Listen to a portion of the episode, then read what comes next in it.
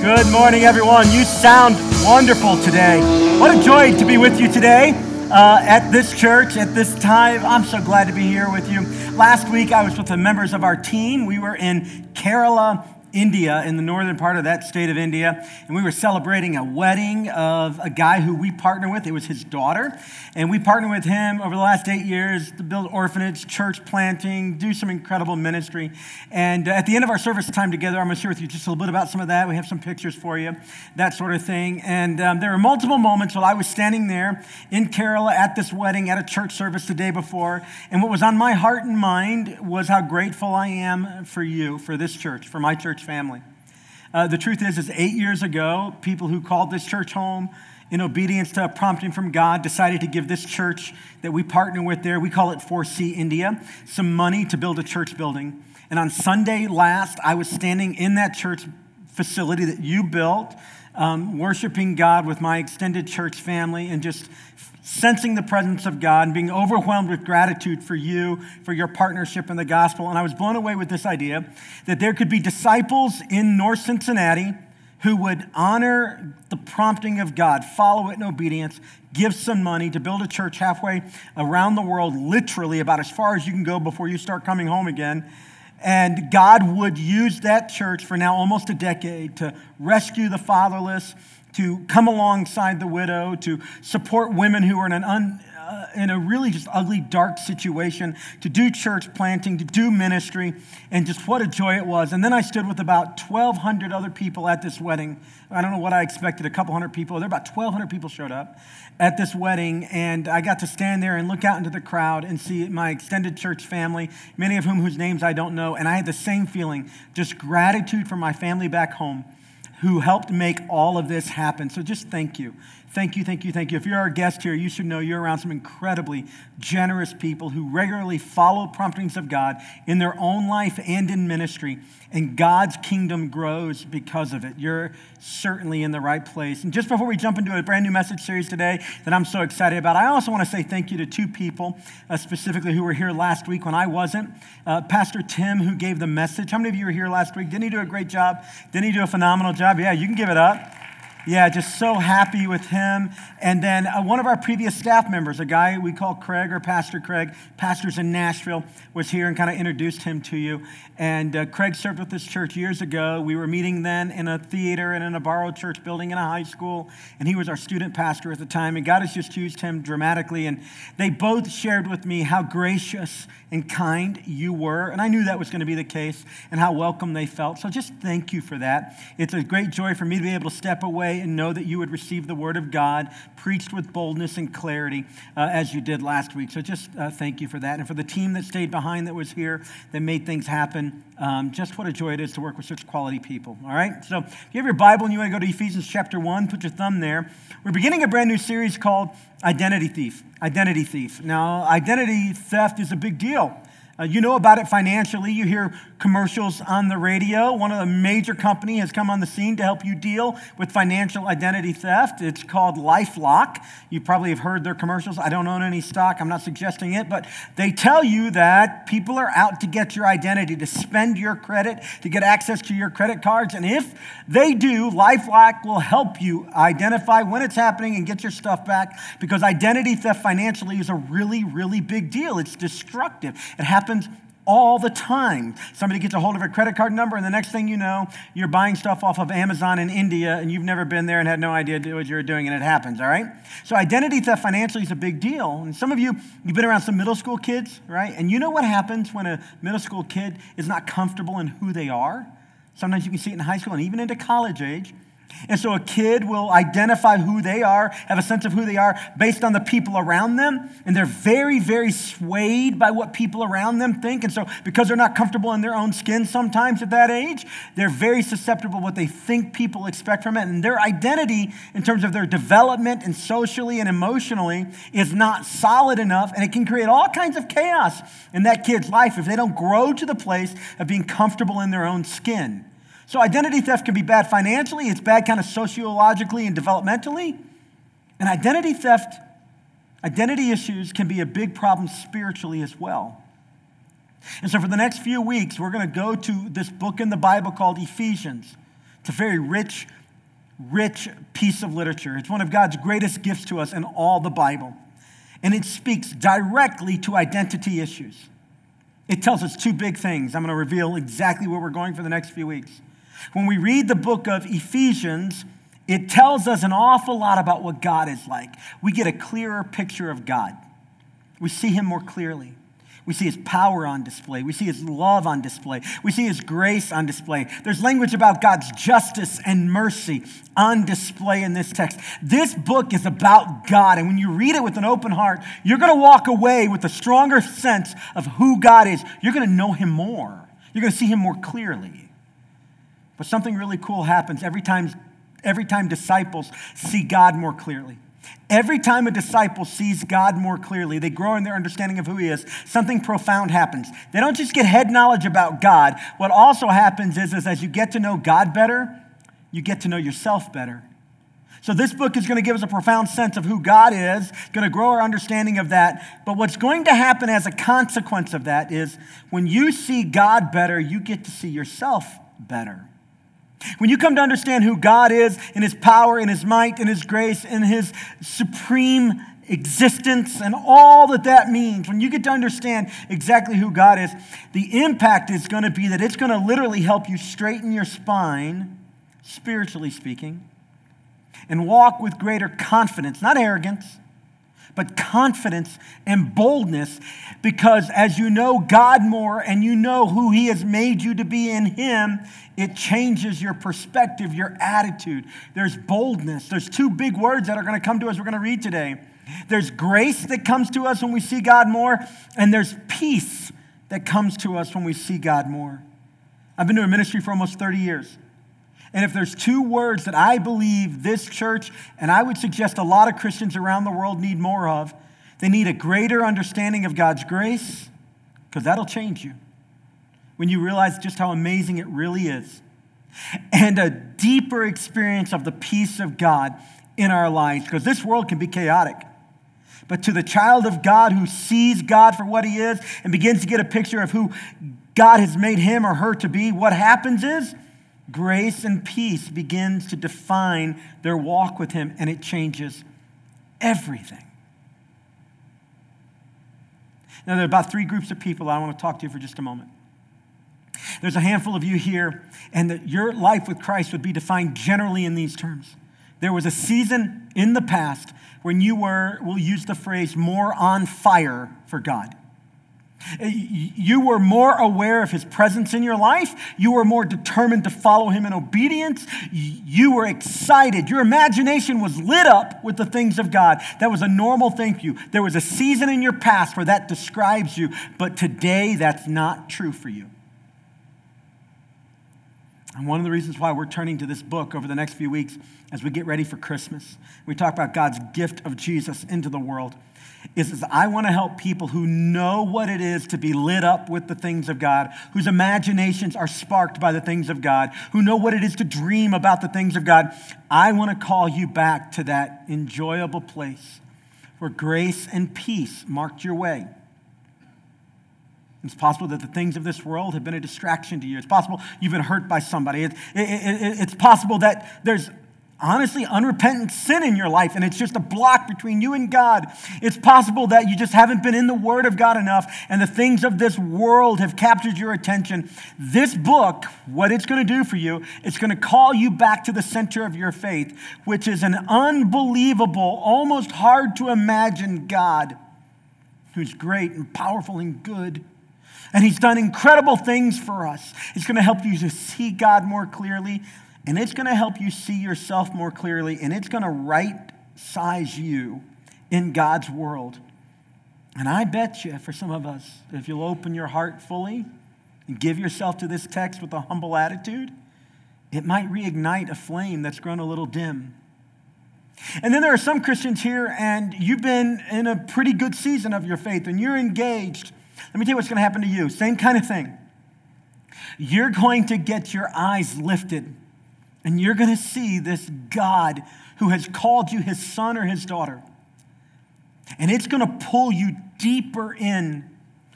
And the things of this world that are all around us all the time, they're going to grow dimmer as God grows brighter for you.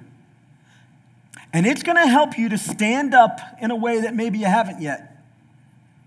And you're going to be able to face the world as a son of the king, as a daughter of the king. And When you do it, it's not that you are elevated where there are no problems. That's not what I'm suggesting is going to happen at all. In fact, quite the opposite. The problems are going to come, the challenges are going to come. But this time through, because you've grown and you've got a bigger picture of God and you've matured in your faith, what's going to happen is, is that it's not going to touch you in the same way. Oh, you're going to know there are challenges and difficulties. As long as we're in the world, Jesus says you're going to have trouble. So it's coming. But when it comes to you, it's not going to impact you in the same way because you now have a bigger and better and more accurate picture of the God who is greater than any circumstance and the God who is at work in you. That no matter what comes against you, the one who's in you is greater than the one that comes against you. And then, thirdly, there might be a handful of people here who will hear me talk about how awesome God is and how wonderful it is to be his child to be called into a relationship with Him, and you don't yet know Him. Our hope would be through this study over the next few weeks, A, that you would join us. We built this church with you in mind. We built this church so that it would be normal for disciples to grow in their faith, to mature, and people who don't yet know Jesus to step into a relationship and begin their own growth. So stay with us. But our hope is, is that you would come to know through the pages of this letter inspired by the Holy Spirit, written by Paul to a local church, but really to all of us as well. Our hope is, is that as we look at it, your heart would grow, your understanding of God's grace offered to you, the power of God on display, available to you in your life, would become real to you, and you would submit yourself to His Lordship in your life. That's our whole hope. So we come to this text for the next few weeks, honestly, with like trembling hands of excitement. I'm not nervous, but excited. And I want to tell you something, um, and I hope those of you that don't know me, this may not mean anything to you. Those that know me, have been with me for a few years, you know I do, I do my best to not exaggerate. I always get nervous when I feel like preachers feel like they have to kind of lie for God and make things better and better than they are. I, don't do that, all right? So I just want to tell you, for weeks now, I have prayed about this message series, and I believe God is going to use this to do dramatic things in our church. Something happens when you come to a text with humility and you say, You're the king, I'm the servant. Now teach me, Father. Teach me, show me, change me, mold me, break me. Help me see you more.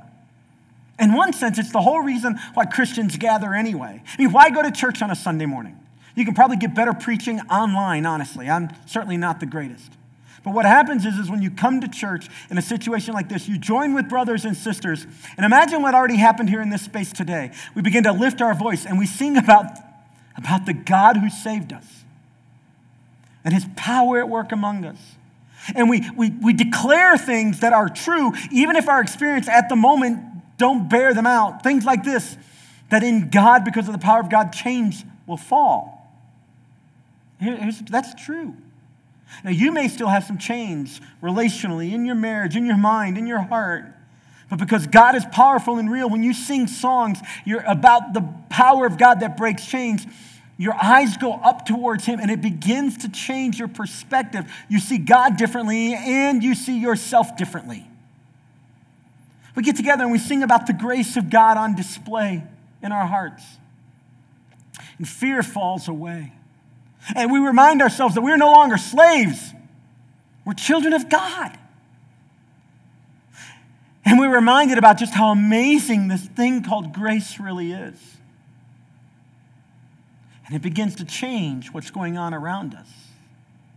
There's probably no better book in the Bible to read to give you a more profound and clear sense of who God is than the book of, Ephes- uh, of Ephesians, written to the church at Ephesus.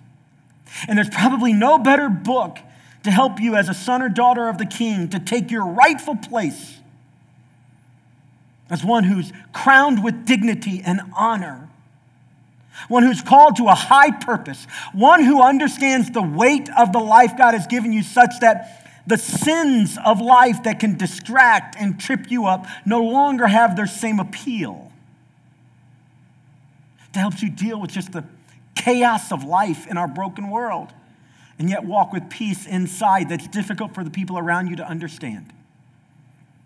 When I was in India, one of the things that perplexed me the most and I took most joy in, because I understand just enough to appreciate it now, is that these people who have virtually nothing compared to us walk in deep joy. And they're so welcoming to anybody who's a part of the family of God. There's very little bickering about position and title and authority and influence. It's all about we're in this thing together. And when they sing, the joy of God is present in them. They have a strength that really proves the lie that, the, that our enemy offers us. That if your life is right, if your circumstances are good, if you're feeling good internally, and if your marriage is awesome, and if everything, then you have the power and the favor of God. That's a lie. The truth is, is because God is great and greater is He that is in us than He who is in the world. Because that is true, it's exactly when difficulties come. It's exactly while you're in the middle of challenges that the peace of God washes over your soul and you're reminded that this world is not all that there is. What I see is not the only reality. But there's a God who's bigger than all of this. He's so powerful that he can even redeem the ugliness and make it beautiful. That's the story of several people in this room. Dark and ugly things happened to you. It was the trial of your life, it was the testing of your identity. And God turned it to a testimony. He didn't just redeem you out of a situation and make life grand. No, no, no, no. You walked through the valley of the shadow of death, but you walked through it. This is the power of seeing God more clearly as a disciple. You begin to see that He's bigger than everything else around you. And those things that capture your attention, that get into your mind, that keep you awake at night, they have a place. You got to deal with some of that stuff. But at the end of the day, their place is literally at the feet of the King of the universe who looks at you and calls you his son, looks at you and calls you his daughter. So I want you, as your pastor, if you'll let me, and if you don't count me as your pastor, fine, do it for your own good. I want you to open this text over the next few weeks. Go with us on this journey. Open it in your home and say a simple prayer God, clearly, clearly in this text. Help me to know you more clearly. And what he'll do is he'll give you a bigger picture of him. And also, alongside with it, hanging right beside, you're going to get a greater picture of who you are in Him. And I want to tell you something. If you could see yourself the way your Heavenly Father sees you, it would change everything for you. Every once in a while, I'll get a glimpse of it, of just exactly how loved I am. And the challenge for me is when I get a glimpse of it is I realize that if I'm totally honest with you, I'm 50 now. There's no need to pretend, all right? I realize that I'm not as lovable, really, deep down as He loves me and it humbles me. And every once in a while, when I get a sense of just how profound He wants to make my life count. And I know deep down I'm not really worthy. And I haven't earned that. And I'm not sure I'm ever going to live up to it. It humbles me. It makes me feel so special. And the truth is, is if you could see yourself the way your heavenly Father sees you, it would change everything for you.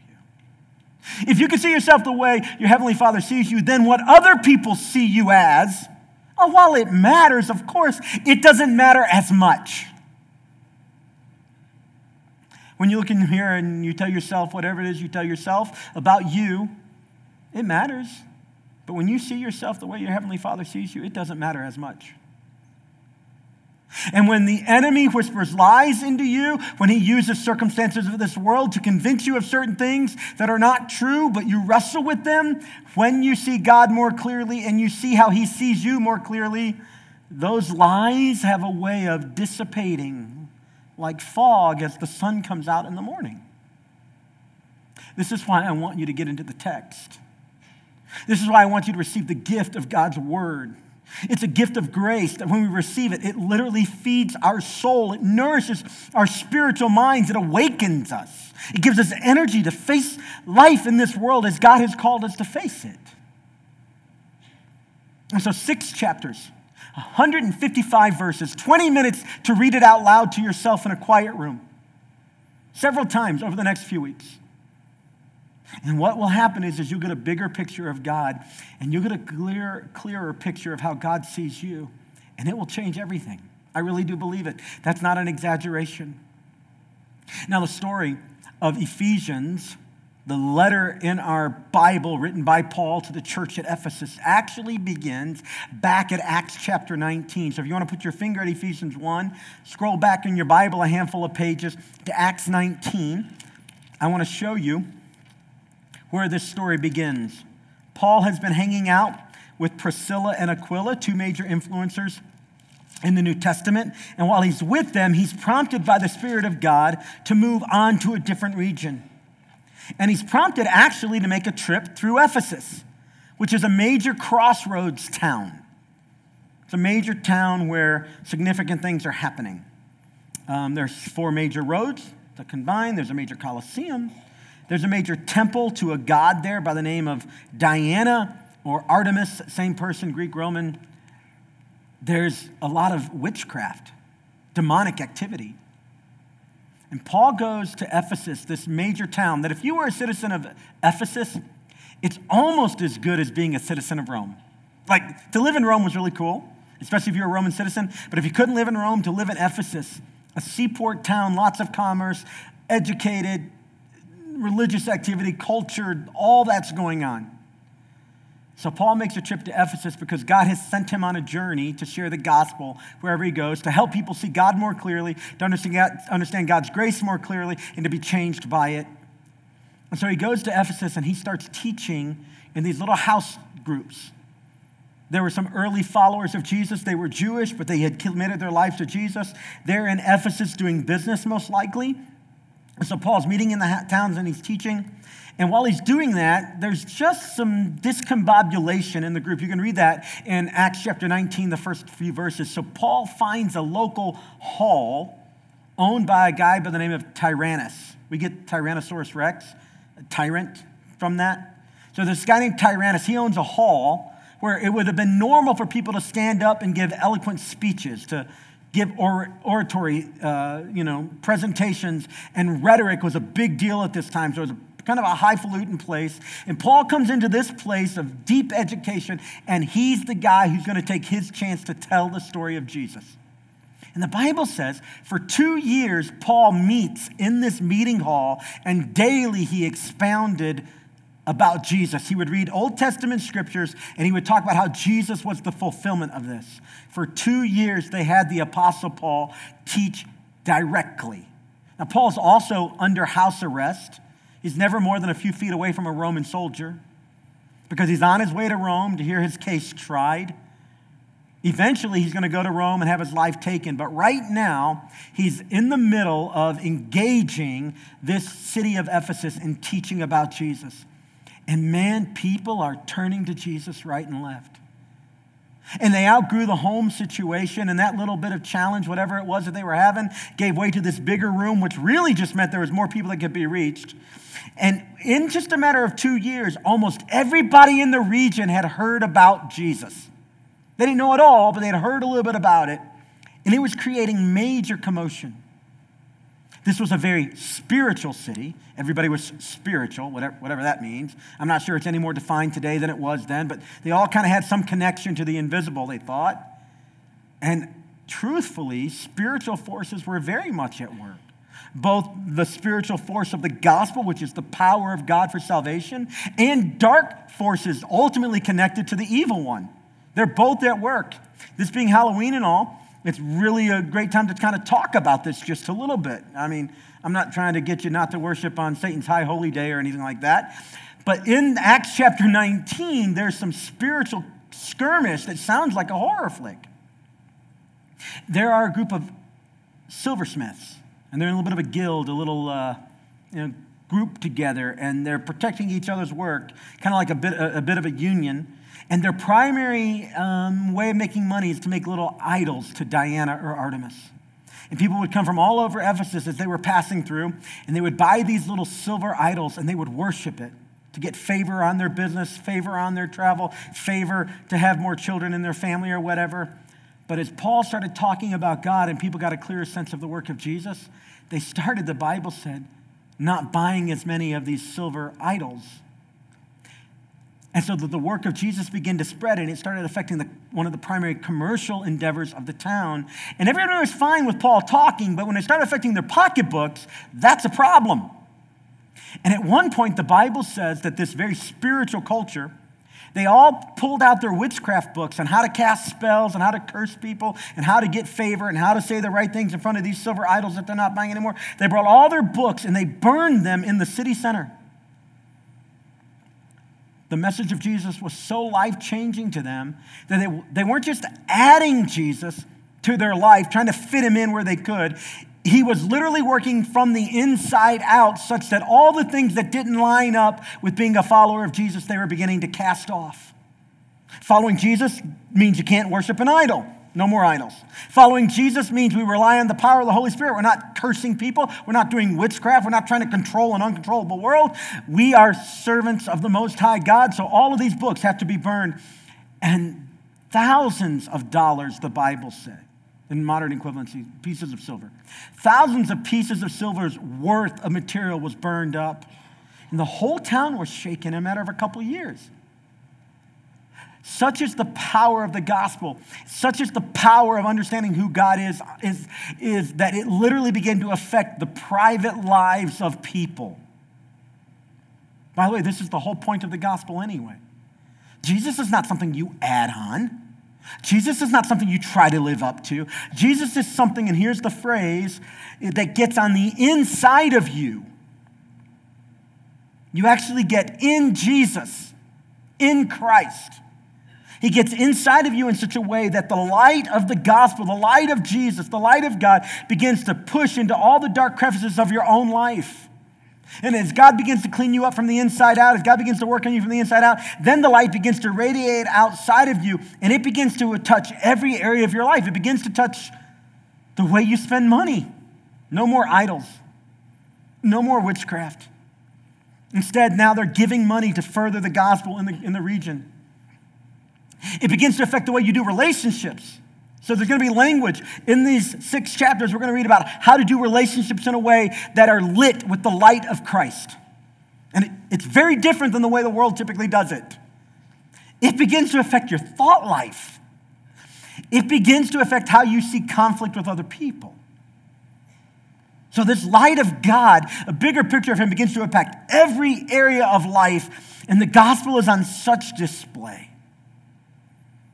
And by the way, this isn't meant to be just a New Testament story. This is exactly how the gospel is supposed to operate today. And some of you know exactly what I'm talking about. For some of you, as I talk, you have a bit of a hope that this will be true. But some of you know exactly what I'm talking about. When you were lit with the light of God and the Holy Spirit was at work in your life, and you're, you were drawn to the things of God. Some of you are still there. For others of you, that's a past reality. This book is a gift from God, inspired by the Holy Spirit, not just for the Ephesian church, but for all of us, so that as we read it, our heart would be drawn back and up to the God who deserves it all. So that everything that distracts us from seeing Him clearly could be easily cast off. It would be seen for the worthless idol that it is. So that while it may not be little silver idols made of Diana or Artemis, Whatever it is that has taken our attention off God, that helps us to not see Him as, in His grandeur and in His greatness and in His might, whatever it is, is seen for the worthless artifact that it is. And we cast it off. This text is so powerful and so spiritual. This church is so powerful in the history of the New Testament. We have information about it in Acts chapter 19 and 20. We have the whole book of Ephesians about it. When Paul leaves Ephesus, he leaves Timothy in charge. So the book of 1st and 2nd Timothy in your New Testament, when you read it, it's all about the church at Ephesus. It even shows up in the book of Revelation, chapter 2, verse 1 and following. We know a lot about this church. And what made it so profound is that they had a clear picture of the risen Jesus, the power of God on display, and it lit them on fire. It helped them to see everything else correctly, most of all themselves. And they stiffen their spine, not in arrogance, but in confidence of what it is to be a child of the king. Deeply spiritual. In Acts chapter 19, I talked about how it began and how Paul went to the, to the hall to teach for two years. And then I talked about how at the end of the chapter, they uh, wanted to get rid of these idols. It created such a ruckus that these silversmiths, they wanted to stone Paul, so they rush him into the big amphitheater. And some of Paul's friends kind of get him out because they know they're going to stone you. You're dead. So they rush him out. And as they're pulling Paul away, here's what Paul says He says, Let me go back in. I want to go back in. I want to show them Christ more clearly one more time, even if it costs me everything. Now, they didn't let him go back in, but I'd like for you to get a picture of a guy who there's a throng of people. This, this auditorium that they had rushed him into seated, seats over 20,000 people. You can visit it today. Seats over 20,000 people. And they're all chanting effectively stone him, stone him, stone him. They had worked up the crowd. His enemies had worked up the crowd in such a degree. And some friends pull him back so he can't speak with clarity, and he's begging to run in. This is a man who is lit on fire with the things of God, such that even this life doesn't mean as much to him as it typically means to people who live it. And in the middle, in the middle, there's this interesting Halloween like story where there are these people who don't know Jesus, but they've heard about Paul and the miraculous things that he's doing, and they're seeing the spiritual impact that Paul's preaching about Jesus is having to the point that people are turning away from false idols and turning to Christ. The church is in full force. And so they decide to use the name of Paul and the name of Jesus, who Paul talks about, to garner a certain amount of spiritual fame. There are seven brothers, sons of Sceva, the Bible says, who is a high priest in the Jewish service, and they go around doing exorcisms, you know, like, ooh, Halloweeny. And so there's so much open spiritual dialogue happening in the community that they start going to people who are affected by dark forces, demonic forces, and they say things like this to them In the name of Paul and in the name of Jesus, whom Paul preaches about, we command you to stop your oppressive use of this person and let them be free. And in one of those encounters, you can read this in Acts chapter 19, they go to this guy, and when they say that phrase, in the name of Jesus, whom Paul preaches about, the voice inside the guy says, so now we're like, you know, Twilight Zone here, but it's real. This is Bible. It's not pretend. This is not make believe. This is real. The voice says to the people, catch this line Paul we know, and Jesus we know. We don't know you. And the Bible says the spirit that was inside this man that they're trying to exorcise comes out of this man and jumps onto the seven sons of Sceva, beats them up, and takes off their clothes, and they go back home naked and bruised. Now, I'm from the South. If you're in a fight and you go home without your clothes on, you lost. That's, that's what that means. All right? So they lost. So notice, they're appealing to a power that they don't have an experience of. But interesting that in this spiritual struggle, there's Jesus who is well known, and then there is the guy who is in Christ, Paul, and he's well known. So, with that backdrop, Paul starts this church. And in Ephesians chapter 1, we can pick up just a little bit of what Paul had to say. So, on your message notes, here's what our text says Ephesians 1 1 through 2. We'll just get through two verses today. Paul, an apostle of Christ Jesus by the will of God. Now, in the New Testament, when these letters are written, Paul writes 13 of them. It makes up about two thirds of the content of the New Testament. In, in the in letters or epistles written in the New Testament, you always begin by identifying who's writing. This makes sense to me. If you get a letter in the mail, you're probably like me. You look at the return address to see if you can figure out who it was. If not, you open it and you probably skip the text to figure out who it's from first, right? So in the New Testament world, they just start with who it's from. And I want you to pay attention how Paul begins to identify himself. And this gives us a clue to what I believe would be a point of growth for most Christians I know, certainly for me. Paul defines himself by his name. He's Paul. Used to be Saul. His name is changed to Paul when he commits his life to Christ. So he says, I'm Paul. And then he describes himself as an apostle of Christ Jesus by the will of God. now, an apostle can be both a title and a role. I think in this context, Paul is saying, I'm operating in the role of an apostle. An apostle is a person who's called by God to share the gospel primarily in contexts where the gospel is not fully established, where there's kind of like a front edge. You know, there's, there's like a front battle line, and the gospel is new and fresh, encroaching on new territory. And so apostles are often associated with the gifting of missionary, and Paul is serving in the role of apostle here, who's been personally called by Christ when he met him on the road to Damascus. And he is an apostle of Jesus Christ. So, so catch it. Here, here it is.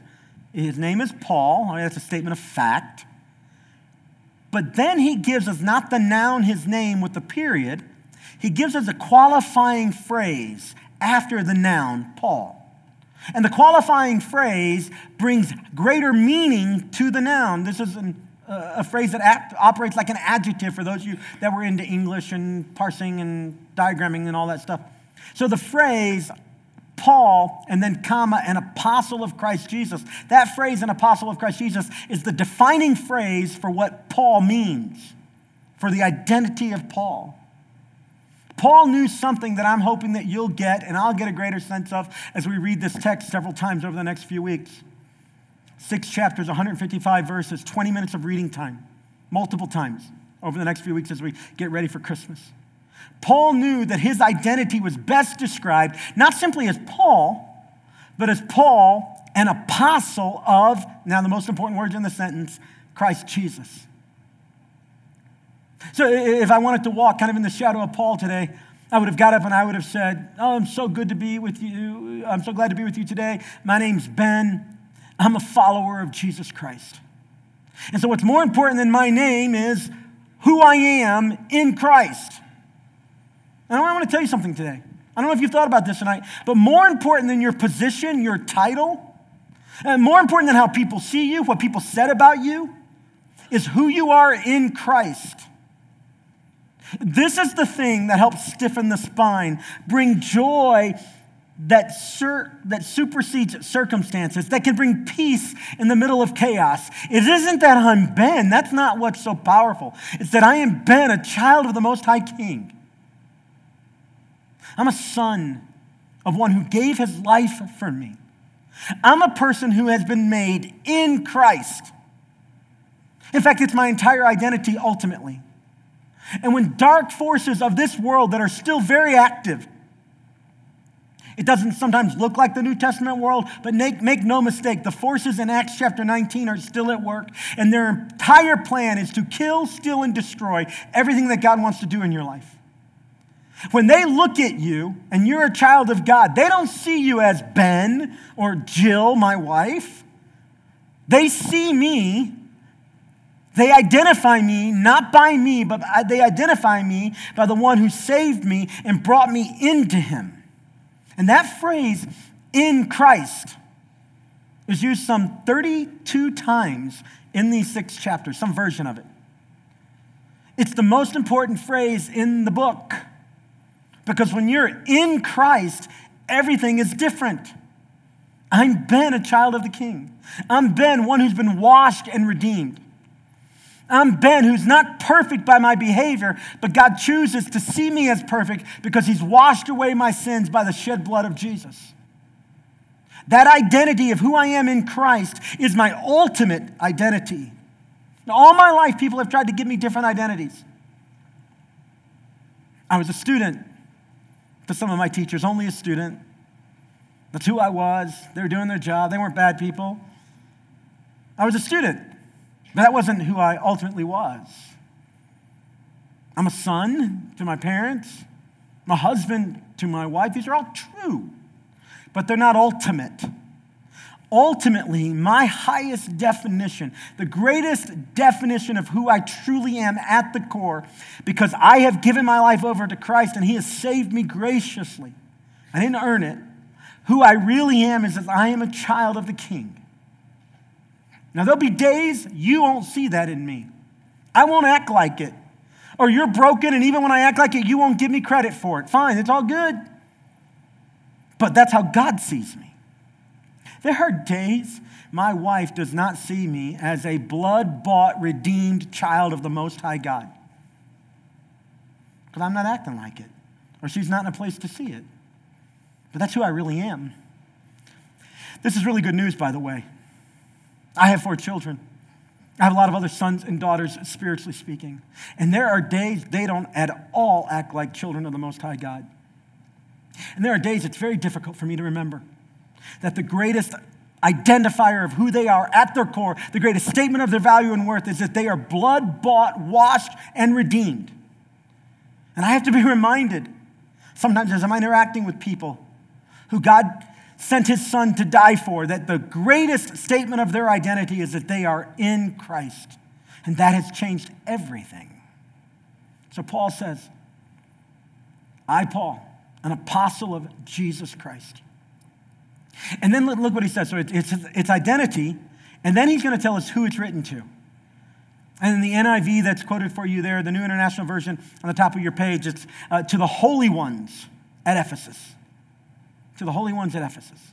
And that's an interesting phrase. If you're reading an English Standard Version, which is actually what I have on the podium up here, an English Standard Version or, or a New King, King James Version, it might say to the saints at Ephesus. The Greek word there is hagios, it means holy ones. Uh, those who have been washed, those who have been set apart. And this is a very powerful spiritual truth I want to leave with you. I, Paul, an apostle of Jesus Christ, my greatest identity is that I'm in Christ. I'm of Christ. I'm connected to Christ. And then he says, to the saints at Ephesus. Now, I, I, I, imagine when this letter was read for the very first time in front of the church at Ephesus, and they begin, the reader begins, hey, this is a letter. Here, here's our, it's Paul, an apostle. I bet they all thought, wow, Paul, what a great guy. Guys, remember when they, when they almost stoned him? By the time he writes this letter, he's been gone for a while. He's probably actually at Corinth writing a letter back to the Ephesian church. It's been a few years now, maybe four years or so. You guys remember when they almost killed him? Paul, man, if anybody's an apostle, it's Paul. And they're loving the first line of that, of that, of that letter. But then they get to the second line I, Paul, an apostle of Jesus Christ, to the holy ones at Ephesus. And I bet you at that point, people stumbled. I bet you at that point they had a different thought than this is awesome because there would be people who were listening to that letter read for the very first time and they would know something about them that maybe you know about you.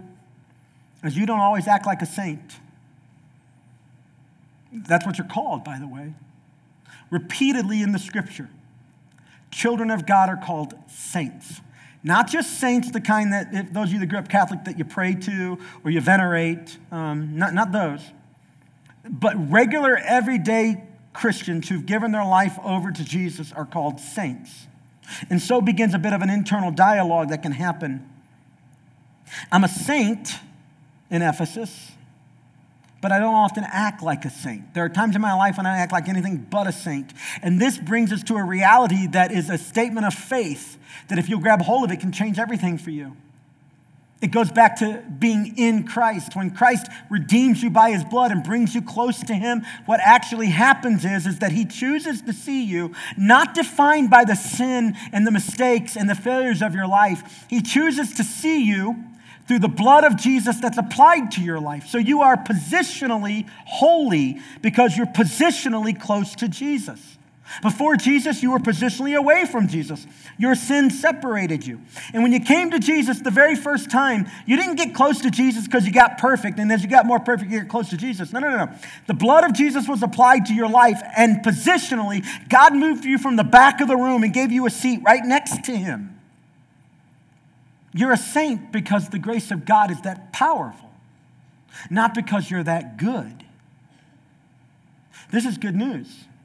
This is good news because every day you don't act like a saint, you could tell yourself, it would be a lie, that somehow I've moved positionally away. And at some point, I'm moved so far away, I'm not a child of God. But that's the wrong way to see this. When you understand the power of the grace of God on display to his children, it's very much like a healthy family here on earth. On my kid's worst day, and we've had some bad ones, We've had some bad ones. But on my kids' worst day, they weren't not my kids. I didn't. Now, listen, I didn't always feel loving towards them, but I loved them down deep somewhere. Sometimes I had to reach way deep and remember that. But God, our perfect Father, here's what He's able to do. My kids aren't acting holy, but the blood of Jesus is stronger, it's more powerful, it's the truest definition. So they are positionally saints. You're a saint today. Now, on the way home, don't try to convince your spouse of it. They live with you. But you convince yourself God chooses to see me as a saint. And here's the intended point then is that if you're a saint before God, it doesn't mean you do whatever you want and doesn't matter. No, no, no. Paul wrote in other places, we don't sin so that grace abounds. Instead, the grace of God is meant to produce in us a sense of gratitude. Oh my goodness. I can't believe that my Heavenly Father loves me so completely that on the day I act like the worst Christian possible, He loves me completely and calls me His own. This is meant to compel us to follow him more boldly and more completely, and to lay aside every sin that so easily entangles us because it's simply a false idol anyway. And we see him more perfectly in his grace and in his power, justifying his justice, and it compels us further in. We realize we don't often live up to the call of saints, but God still chooses to see us as his holy ones, blood bought and redeemed. Paul, an apostle of Jesus Christ, to the holy ones at Ephesus. And then look at this next line. He says, Grace and peace to you from God our Father and the Lord Jesus Christ. Grace and peace. Let me ask you, child of God, for just a moment. How is the grace and peace going? You walking in the confidence that your sins are redeemed, that they're washed and gone? Six different places in the book of Ephesians, we have the before and then the later commentary. The it used to be this way, but now it's this way commentary. It used to be that you were dead in your transgressions and sin and couldn't save yourself. But now God, who has bestowed his grace upon you, has risen you with him to new life. You used to be adulterers, drunkards, swindlers, slanderers. That was the past. But now you are redeemed and washed by the blood of Jesus Christ. That's no longer your identity. You're new in him. Six different times we're reminded of the power of the grace of God being applied to our life. Are you walking in confidence today? That grace is truly at work in your life? I mean, let me tell you one of the ways you know that you are. You don't continue in your sin when you're confident of the beauty of the grace of God. You're actually ashamed and convicted by your sin. Your own sin sickens you because God still loves you so much. How could He? And grace, on the one hand, makes you feel so grateful, and on the other hand, it makes you so humble. Grace and peace. Man, if this world needed anything, it's peace, isn't it? I mean, there's chaos in homes, there's chaos in marriages, there's chaos in parenting, there's chaos at work, there's chaos in our culture, there's chaos in our government. And to all of that, Jesus stands and he speaks to his kids and he says, Peace. Like he stands between his disciples and the storms of the sea and he says, Peace be still. And sometimes I'm wondering, is he talking to the waves and the sea, or is he really talking so his kids can hear him and see how much power he has to speak peace in the middle of chaos? How's it going, disciple? Grace and peace are yours because you're in Christ. You're like the caterpillar in the silk cocoon. You're maybe you may be exposed to the elements, but you don't know it because you're inside, you're in him. And he's still working, turbulence all around you, but he's working on you, molding and shaping you, metamorphosizing you into what he's calling you to be. This is what it means to be in him. In your message notes, let me just give you the blanks because I think it may help you. As you read this text, I want you to have the heart of David, where he said, Open my eyes that I may contemplate wonderful things from your instruction. When you read this book, God opened my eyes. I want to see you more clearly. I want to see me more clearly. I want to know you more through this. And I think if you'll come humbly to this text and be putting on the hat of a student, God, teach me here, I think literally it can change you. I want you to hear the text fully. So, H E A R, let me give you the blanks. I want you, as you're reading the text over the next few days, to highlight a few phrases because it stood out to you. For me, in chapters one and two, it was grace and peace. Grace and peace. Highlight those words. Perhaps in your Bible, it's okay to write or on another sheet of paper grace and peace. And then the E, in your own words, explain what this text means in a sentence or two. Grace, I receive from God what I have not earned. I get more than I deserve, and I don't get the ugliness that I actually do deserve. And it's free to me. And then peace. In the middle of chaos, he speaks peace to the storm. Grace and peace. And then the A is what would an application of this spiritual truth look like in your life? In three to five, two sentences. Write down ways that these ideas may apply to your life. Ben, you need to walk in greater confidence that grace is real. And rather than letting it make you sloppy in your spirit work, spiritual work, let it motivate you to live in gratitude and humility before God and men. Ben, when things are chaotic around you, you need to remember that you, you serve the peace speaking God who has control of the wind and waves. And if he has control of the wind and waves, he can have control over your life. You need to remember that more when things are chaotic around you. H E A R. And then how would I respond to this? So, in a handful of ways, write down things that you can do to respond to great, for me, grace and peace now. So, as you're reading, highlight a section, explain it in your own words to make sure you have a good grasp of it. Think about how it might apply to your life when you read about who you are in Him, and then how are you going to respond to that? I said, rather than getting caught up in self defeating language or arrogant language, I'm going to regularly thank God for His grace at work in me, and His grace is the only reason I have a right to be called His child. And when things are chaotic around me, when people are chaotic around me, I'm going to remember that I serve a peace filled God. So I want you to hear the word of God, and I want you to see a handful of things at the bottom of your notes. Before we jump into that, look at Matthew 7 7. I want you to basically have this attitude for the next few weeks. Keep asking, and it'll be given to you. Keep searching, and you'll find. Keep knocking, and the door will be open to you. I want you to have a heart that is thirsty for the things of God because who God says you are is more powerful than how you feel you are. At the end of time, when we stand before God, it's His declaration of your identity that's going to be what matters. It doesn't matter what your teacher thought about you, your parents, or your spouse, or your kids. It matters what God thinks about you. And once you see God more clearly, then you can see yourself more fully as you really are. Once you see Jesus more clearly, you can see yourself as you really are. And if you are in Christ, the truth is, is you're in the family with all the rights and the privileges that come with that. It's kind of like the mafia, but in a good sense. Like you're in, your family. Like you don't get out. I remember a few months ago, I was standing in a Hamilton courtroom with David and Courtney Rice. Dave plays the drum, Courtney serves around here. And we had been on this journey with them as they were trying to adopt. And I'll never forget when the judge looked at them and said, Are you sure you want to do this? Because if you're not sure, you need to back out now because once we sign this document, this adoption is irrevocable. This is what it means for you and I when we are adopted by our Heavenly Father into His family. It's irrevocable. That's how powerful our God is. And finally, through Christ, grace and peace are yours. I want to ask you one more time are they? Or can you, with me, go on a journey where you say to God, God, one more time, speak to me through your word. Lighten, fan into flame the work that you're doing in my heart. Dry the, the wet wood. Blow your breath upon me. Speak to me, Lord. I'm listening. I believe if you can see God more clearly, you'll see yourself more clearly. And I think if you see yourself more clearly, it'll change the way you walk in this world. Why don't you grab out your Connect card and we'll take a couple steps together as a congregation.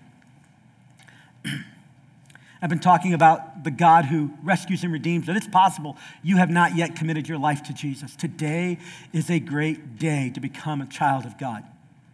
The Bible says today is the day of salvation. I want to ask you to do this in a minute when I pray. Say to God, God, I cannot save myself. I received the free gift of salvation offered by your grace into my life. I trust the work you did for me, Jesus, when you gave your life on a cross and you were resurrected from the tomb. I trust the work you did to save me because I can't save myself. We'd ask you to take your pen, check next step A, and I'll send you a communication about what it means to be a child of God. And a member of our staff won't harass you, but we'll follow up with you and answer any questions that you have. Or perhaps next step be, I want to be baptized on December 8th, where we will celebrate the fact that, we, that you were dead in your sins, but you were raised to life in Christ. That's what we do in baptism. And that you're new in Him. Or how about next step C? Listen to me, disciples. Come on. Let's just get in the Word. There's no excuse. God gave us Facebook and Instagram to remind us we always did have time to spend time in His Word. It's amazing.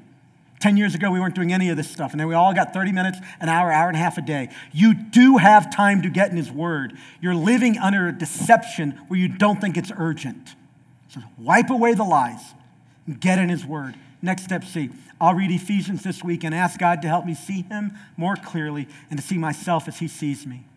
Next step D says, uh, send me the link for Grow. Next week is Grow One, becoming a member. Now, next week we have a membership meeting. If you're not a member, you can go to Grow One and then stay for the membership meeting. In that membership meeting, we're going to talk a lot more about India and tell you some cool things that are happening, how the ministry is growing and expanding, and some challenges have arisen, and how we're going to help them address that. It's a beautiful story, and God's not done uh, doing his work there. And we're going to talk about where the church is headed in 2020 as well. So, this is a membership meeting. If you have gone to Grow One, uh, you're and sign the covenant, you're a member. If you haven't, the way you come to that meeting is you go to Grow One, all right? And the next step, he says, sign me up to serve at the Healing Center.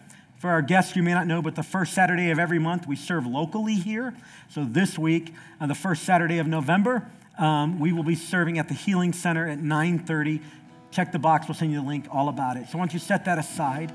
Pastor Will is joining me up on the stage right now to tell you just a little bit about India. Um, as we get ready to give God a portion of what he's blessed us with, I want you to know that your gifts for the last eight years have made a profound difference. Will, tell us about what God's doing. Yeah, we had such a great, great time in India this past week. We got back on Thursday at 2 a.m., and I have a photo, uh, a few I want to show you. On the left is Ninu, and on the right is Wesley. And we were able to, as a team, experience a wedding in India with these two. There's another photo I'll show you. Um, and she is just beautiful. And it was such a fun and awesome experience. What's really neat about this is the girl to the right of Ninu her name is Axa, and she was the first orphan that Pastor James took in in India. She was eight years old. Her mother wanted to sell her for 40 US dollars, and James didn't said that's not possible. You can come live with us. And so she was able to be a bridesmaid uh, in India at the wedding. There's another photo I want to show you. Uh, what's really neat is we were able to do worship, but the man on the far left uh, his name is Robin. He's a pastor, and the guy on the far right is Goodwin. And these were our worship leaders, and we were able to do worship with them. And I believe God knitted our hearts together with these uh, these two guys, and this is their family at their church. There's another photo.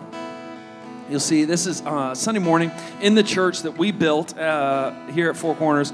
Uh, we prayed over Ninu, and there's Pastor Ben and Joseph behind, and James to the right, just lifting her up in prayer. It's hard to put into words how meaningful this, this moment was. There's another photo. Uh, this is us getting ready. Uh, we're in suits, uh, but it was really, really hot. And so we're ready to go out there and just sweat it out. Man on the left is Ryan. You see Bubba in there, who we love. This is the team that we took. We have one more photo here. Uh, this is the hall that was rented out, actually, a Catholic hall. And in it, you see about 700, 750 people who came out for the wedding. But what you don't see is all the way around, kind of in a U shape, uh, were people from the community uh, who, who came out. So there's over a thousand people at this wedding, and there were some that were Christians, there were some that were Hindu, there were uh, some that were Muslim, there were some who really didn't believe anything. And they came out, and Pastor Ben was able to give a gospel message uh, at this wedding. And, and this wedding also allowed us to meet pastors and meet girls and meet boys and meet families that we would have never been able to meet ever before. And we're going to talk a little bit about it next Sunday and then also at the members' meeting. And God did some extraordinary stuff uh, while we were there. And it was just a privilege. And your generosity made it happen. So, for eight years, God's been doing the work in India. We've been able to be a part for eight years. And uh, just thank you. Thank you. So, think about this uh, your obedience here to establish a place of ministry where disciples get to grow, people get to turn their life to Jesus. We call it Real Love Now. It became a springboard, a catalyst for ministry halfway around the world. And I just want to tell you, it is not wasted. It is not wasted. The money you give here makes a profound difference here and around the world. And I'm so excited over the next few weeks to share with you more of how that's going to happen. Can you pray with me right now about our next steps in our offering? Father, thank you for Jesus. I want to thank you that you call us sons and daughters. I want to thank you, Lord, that no lie spoken over us, by the world can stand in the light of your truth. Father, I pray that you would dispel lies. I pray that you would speak your truth into our hearts.